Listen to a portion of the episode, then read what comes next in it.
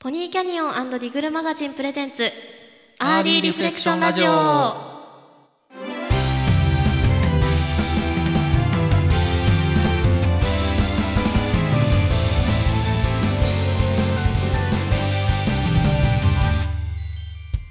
皆さんこんにちは、ポニーキャニオン石川です。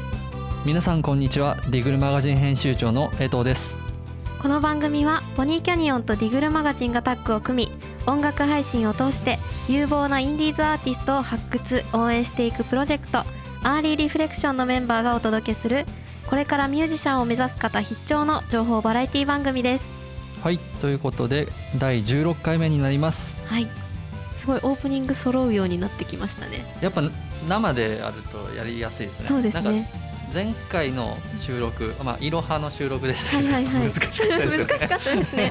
人数も多くて聞きましたけど、やっぱりバラバラでしたから、はい、川崎さんも入っていただいてさんにんでっていう感じだったので、そのもう、もう難しいかける難しいでした、はい、前回はは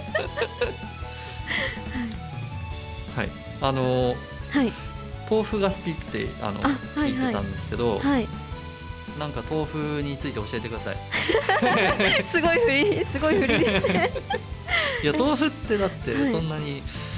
僕とはそんなに馴染みがそんなにないの で, で何がおすすめなのかとか、豆腐料理を豆腐料理、まあ、僕麻婆豆腐ぐらいしか今、はいはい、なんか豆腐料理で言えって言われたら思いつかなくて、はい、えでも豆腐、私が一番好きな食べ方が、はい、あの冷ややっこなんですけど、もうシンプルです、ね、そうです、冷ややっこにそうです、もう豆腐を味わうんですけど、はい、その上にキムチとネギを乗せて、はい、でポン酢をかけるんですよ、醤油じゃなくてポン酢、ポン酢、それがめちゃくちゃ美味しいんですよ。おじさんみたいなんですけどえでもその納豆をかけるのもめちゃくちゃ美味しいですし、はい、あとオクラとかとろろとかも好きで、あネバネバ、はい、ネバネバですね。そうです、多分豆腐の上に好きなものをかければ美味しいんですよ。どう思いますかえっとさん、好きなものはそれはそれはまあ好きなものを変えて嫌いなことないですか。そうですよね、好きかける好きでそうですね、めちゃくちゃ美味しくなる、はい、めちゃくちゃ美味しくなるはずです。基本的には、はいはい、豆腐何でも合いますからね。いやそうですね、ヘルシーですし、はい、何かけたいですか豆腐に。めっちゃ悩んだろう。いやもうさい、まあ、僕も納豆と、はい、えー、とキムチとかは結構毎日食べるんで、うんはいはい、なんだろう、あと他に好きなもの、はい、えー、なんだろう、最近食べてる好きなもの、はい、たくあん、たくあんいいですね。たくあん細かく刻んだら美味しそうじゃないですか、はいはいはい、めっちゃ美味しそうですねすごい、私がおじさんみたいになっちゃってすみませんなんかえそれは酒のあてとかじゃなくて、な全然何でもです。お酒も好きなので、はい、お酒で一緒に飲んだりとか、はいはい、あと炭酸と一緒に飲んだりとか、炭酸、はい、炭酸炭酸も大好きなので食べ合わせがもう最悪なんですけど、え豆腐とスプライト的な、はい、あそうですそうですとんでもないですね。いやなかなかなかなかそうなかなかない組み合わせだと思います。い や,、はい、やっぱ好きかける好きで最高ですね、はい、ぜひ江藤さんもやってみてください。はい、あの、はい、機会があれば、はい、あのチャレンジさせていただくということでよろしくお願いします、はいはい、それでは始めていきましょう。アーリーリフレクションラジオだいじゅうろっかいスタートです。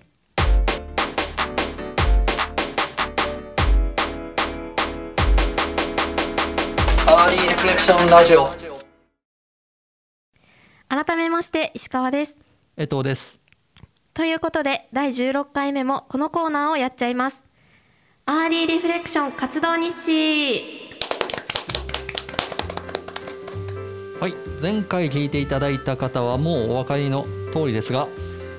今回もゲストの方にお越しいただいております。ビクトリームさんです。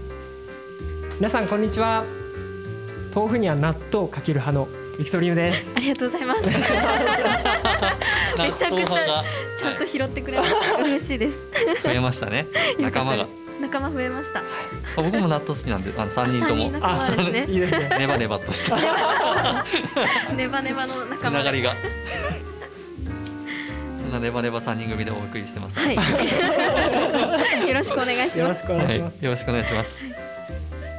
はい、ではじゃあ今回もあの前回に引き続きビクトリームさんにいろいろとお話を伺っていければと思います。よろしくお願いします。はい、よろしくお願いします。はい、ということで前回お聞きいただいた皆さんはご存知の通りビクトリーム一問一答を行いまして、その回答について深掘りしておりました。はい、前回は何を聞いたかというと、音楽を始めたきっかけとか影響を受けたアーティストについて、えー、話させていただきました。今回はどういった話が聞けるのかまた楽しみですね。はい、それでは早速後半の回答を深掘りしていきたいと思います。はい、じゃあ早速始めていきます。えー、さん問目にあの答えていただいた一問一答のコーナーで答えていただいた質問が、えー、作詞作曲だけでなくご自身でミックスマスタリングまで行われていますが、楽曲制作で気をつけていることとはっていうことに対して、メロディーが被らないことに、まあ、被らないようにすること、はい、とお答えいただきました。これ、はい、解説いただいていいですか？はい、普段あのフリーであのコンペに参加させていただいてて、いろんな楽曲作っていろいろ応募させていただいてるんですけど、やはりこうそこで結構つまずくのがメロディーが被ってしまってみたいなとこで、で後で気づかなくてあのちょっと権利的問題になってしまうみたいなのが自分の活動でも起こったらやばいので、結構気をつけてますね。なるほど、はい、なんかご自身で歌唱するときと、はい、こう楽曲提供される時で、こう明確に制作の中で一番違うところとかってどういうところなんですか？そうですね、あのー、こういう楽曲を作ってくださいっていう参考とか ビーピーエム とかもう決められてるので、それをベースに、まあ、自分の意思と関係なく作るので、結構そういうなんていうんですかね、機械的とかあの気持ちが入ってるとか、結構そういう違いなのかなみたいな思います。なるほど、頼まれるのとやっぱ自分の制作はちょっとニュアンスが違いますよね。はい、それはちょっとなんとなくわかります。あまあ個人でもなんかあの曲の依頼とかを受けるんですけど、うん、その時は結構あの自分の音楽であのこういうあの発注書というかあのイメージみたいなのを送られていただくんで、まあ、多少やりやすかったりはするんで、うんあのまあ、いろいろなんていうんですかね、コンペはコンペで難しいものがあり、自分の楽曲ではむずそれはそれでちょっとこう気持ちどう入れようかなっていうところで難しかったりするんで、はい、そういうところでまあちょっとメロディーっていうのは気をつけてますね。はい、ありがとうございます。はい、なんか自分自身で楽曲制作するときはどういうきっかけで作ることが多いんですか？はい、あえーとそれはあのなんていうんですかね、えー、と曲作曲を始めたきっかけとかではなくて、はい、いつもこれ曲を作ろうって思う瞬間がどういう瞬間なのかなというふうに思って、はいはい、それこそなんかあの仕事してる時とかに思いつくんで、はいはい、とっさにボイスメモで撮って、へー、はい、降りてくるんですか？降りてきますね。めっちゃかっこいい。まあそれがなんか実はうん、うん、あのちょっと前に聴いてたメロディーだったりとかだったりしちゃうこともあって、うんうんうん、結構あの怖いですね、うん、降りてくるのは、うんうん、これは本当に大丈夫なのかみたいな自問自答が始まるわけですから。なんかミックスとかマスタリングって私あんまり知識がなくてわからないんですけど、はい、結構難しいですか？そうですね、なんか専門的な、まあ、それこそ専門学校があるぐらいなんで、まあ、あの結構習得するのに時間かかったんですけど、うん、なんていうんですかね、ネットカルチャーでは結構その、あのやる人はやるので、うんまあ、お互いこう情報共有し合ったりとかで、あのお互い結構切磋琢磨して、うんあの自分の好きな音を作っていけるので、うんまあ、なんていうんですかね、結構難しいですけど楽しかったりします。はい、はい、じゃあ次の質問に行きましょうか。今ハマってる楽曲を教えてくださいっていう質問に対して、えー、プロデュースひゃくいちジャパンのシーズンツーで歌われてるランウェイ、はいこれは、えー、とそのオーディションってその何週、まあ、週ごとにですかね、なんかこうひゃくいちにんからどんどんどんどんこう人数が減っていってじゅういちにん、最後のじゅういちにんになるんですけど、そのファイナルステージで、あのーまあ、明るい曲とちょっとセクシーな曲とっていうあのの中ふたつのうちのひとつがそのランウェイだったんですけど、それで僕結構感動しまして、そのずっとひゃくいちにんの時から応援してた人がキラキラ踊って、でそれで最後にはあのひゃくあのじゅういちにんの中に選ばれてっていう、まあ、そういう過程を見てきて、まあ、なんか、まあ、自分ももっとこう彼らに学んでもっと頑張んないとなっていう気持ちで、結構ランウェイこの曲を選ばせていただきました。石川さん知ってました？いやちょっと正直わからなかったです江藤さんは？いや僕も初めてでした結構やっぱり吉本さんがやってるオーディション番組で、はいはい、そうなんですね、はい、吉本さんがやってる、はい、あの司会がナインティナインさんで、えー、めちゃめちゃ結構規模がでかくて、はいはいはい、半年間ぐらいこう合宿でひゃくいちにんで過ごして、あの結構大規模なことやってるんで。テレビですか？テレビの企画？あ、一応最後にテレビオンエアされてましたけど、ギャオで配信されてました、ね、ギャオさんですね、はい、なるほど、なるほど、はい、ランウェイっていうのはどういう曲なんですか？内容というか。そうですね、まあまあ、ランウェイっていうタイトルもそうですし、うん、あのサビでもあゆめフォーエバーっていうあの歌い出しがあるんですけど、はい、まあ、なんかあのなんていうんですかね、こう僕が語っていいのかどうかはちょっと分かんないですけど、いやでも な, なんていうんですかね、うーん、しかもそのライブ、あ、しかもというか、そもそもそのこの楽曲ってもう配信はされ配信はされてるんですけど、はい、もう一度もこれ今後多分あの、あのメンバーではライブとか披露しないんじゃないかなっていう、本当一度きりの曲なんですよね、はいはい、で多分その一緒に踊った、まあ、じゅうにんぐらいいるんですけど、そのランウェイ踊ったメンバーの中には受かる人もいるし、あの受かる人もいるし落ちる人もいるかもしれないっていう状況で、あのすごいこう絶望と希望の間に不安だけどこうみんなにこう笑顔を届けたいみたいな、そういった混沌としたような、まあまあ、ちょっと難しいような気持ちで皆さん踊ってたりとかすると思うんで、まあなんか楽曲の意味とかはちょっとあのなんか厚かましく説明できないかもしれない、多分そういう気持ちでやってたんじゃないかなと思いますね、はい。見たくなりましたね。見てみ見たくなりましたね。オーディション番組でも一度見るとちょっとね、いやそうですね、あの永遠とこう見てしまって、はい、沼になります。沼になります。ちょっと時間を見つけて、うん、あ、連休がまたあるあるんでね。そうですね。そこで時間見つけて。ね、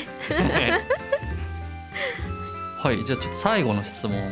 に活かしていただきます。はい。えー、最後の質問はジャケ写のイラストに込めた思いを教えてくださいということに対しての、えー、回答が社会へのヘイト、はい、という回答をいただきました、はい、これはどういうことでしょうか？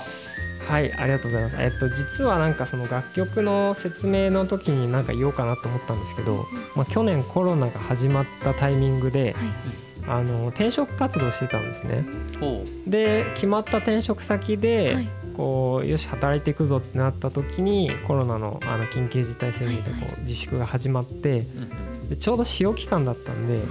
すぐ切られちゃって、で仕事なくなっちゃったんですよ。辛い、そうなんです。それはしんどいですね。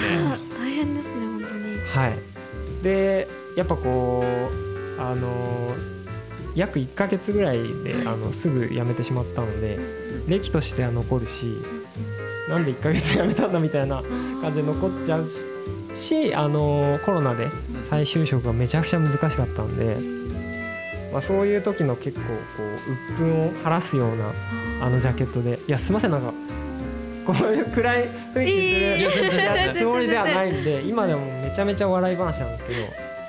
あの、まあ、そういう意味を込めてジャケットを描いていただきました、はい、すごい苦労されたいやなんか重みが伝わってきましたね、やっぱ楽曲に。いや制作そんなそんな楽しく楽しく聴いてくださいいやでもすごいなんか エスエヌエス とかたくさん見させていただいたんですけど、はい、そのコロナの中で大変だった中でもすごいフォロワーの皆さんとコミュニケーション取ったりとか、なんか英語で返信されたりもしてますよね。そうですね、ちょっとそうですよね、なんか英語で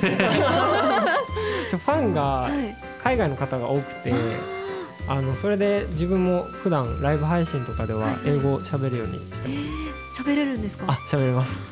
すごいですね、ちょ、ちょっとだけ、えー、ちょっとだけというか、はい、喋れます。なんか YouTube のコメント欄とかもすごい英語がいっぱいあってびっくりしました。はい、あ, ありがとうございます。見ていただいて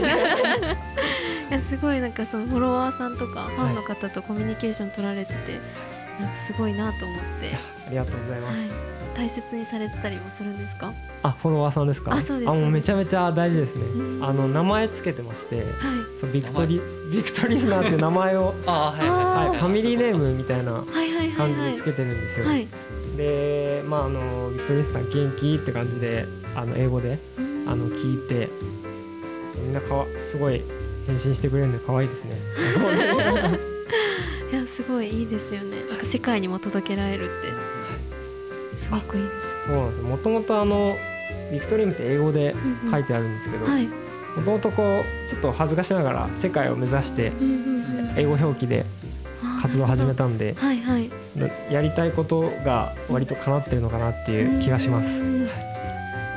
今回の楽曲もあの韓国語が入ってたりとか、はい、すごいグローバルだなと思いました。ありがとうございます。はい、ありがとうございます。以上、ビクトリーム一問一答でした。ということで、なんとあっという間にお別れのお時間が近づいてきてしまいました。ビクトリームさん、何かお知らせなどありましたらお願いいたします。はい、えー、実はあの同じくまたアーリーリフレクションの方であの新曲をじゅうがつぐらいですかね、あの出させていただく予定なんですけど、はい、あのボカコレっていうのがじゅうがつにあって、あのボーカロイドのお祭りみたいな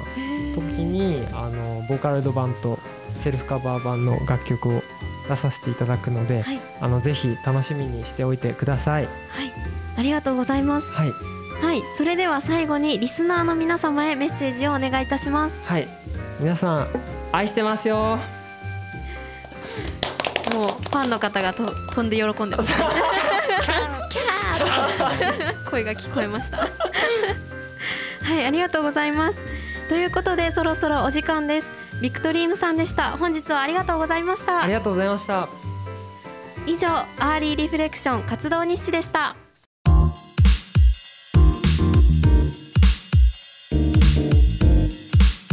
ーリーリフレクションラジオお送りしてきましたアーリーリフレクションラジオだいじゅうろっかいもあっという間にエンディングのお時間です。この番組では今後も音楽配信について様々な情報を提供したり、今回のようにゲストをお招きしてお話を聞いたりしたいと思ってますので、ぜひいろいろな方にこの番組を広めていただけたらと思います。はい、ちなみにアーリーリフレクションは Twitter などもやっているので、合わせてチェックをよろしくお願いします。番組の感想などはハッシュタグイーアール アンダーバーディグルをつけてつぶやいていただけると嬉しいです。ハッシュタグの綴りはすべて小文字で イーアール アンダーバー ディグル となってます。はい、ということでだいじゅうろっかいめでしたがいかがでしたか？いや楽しかったですね。楽しかったですね。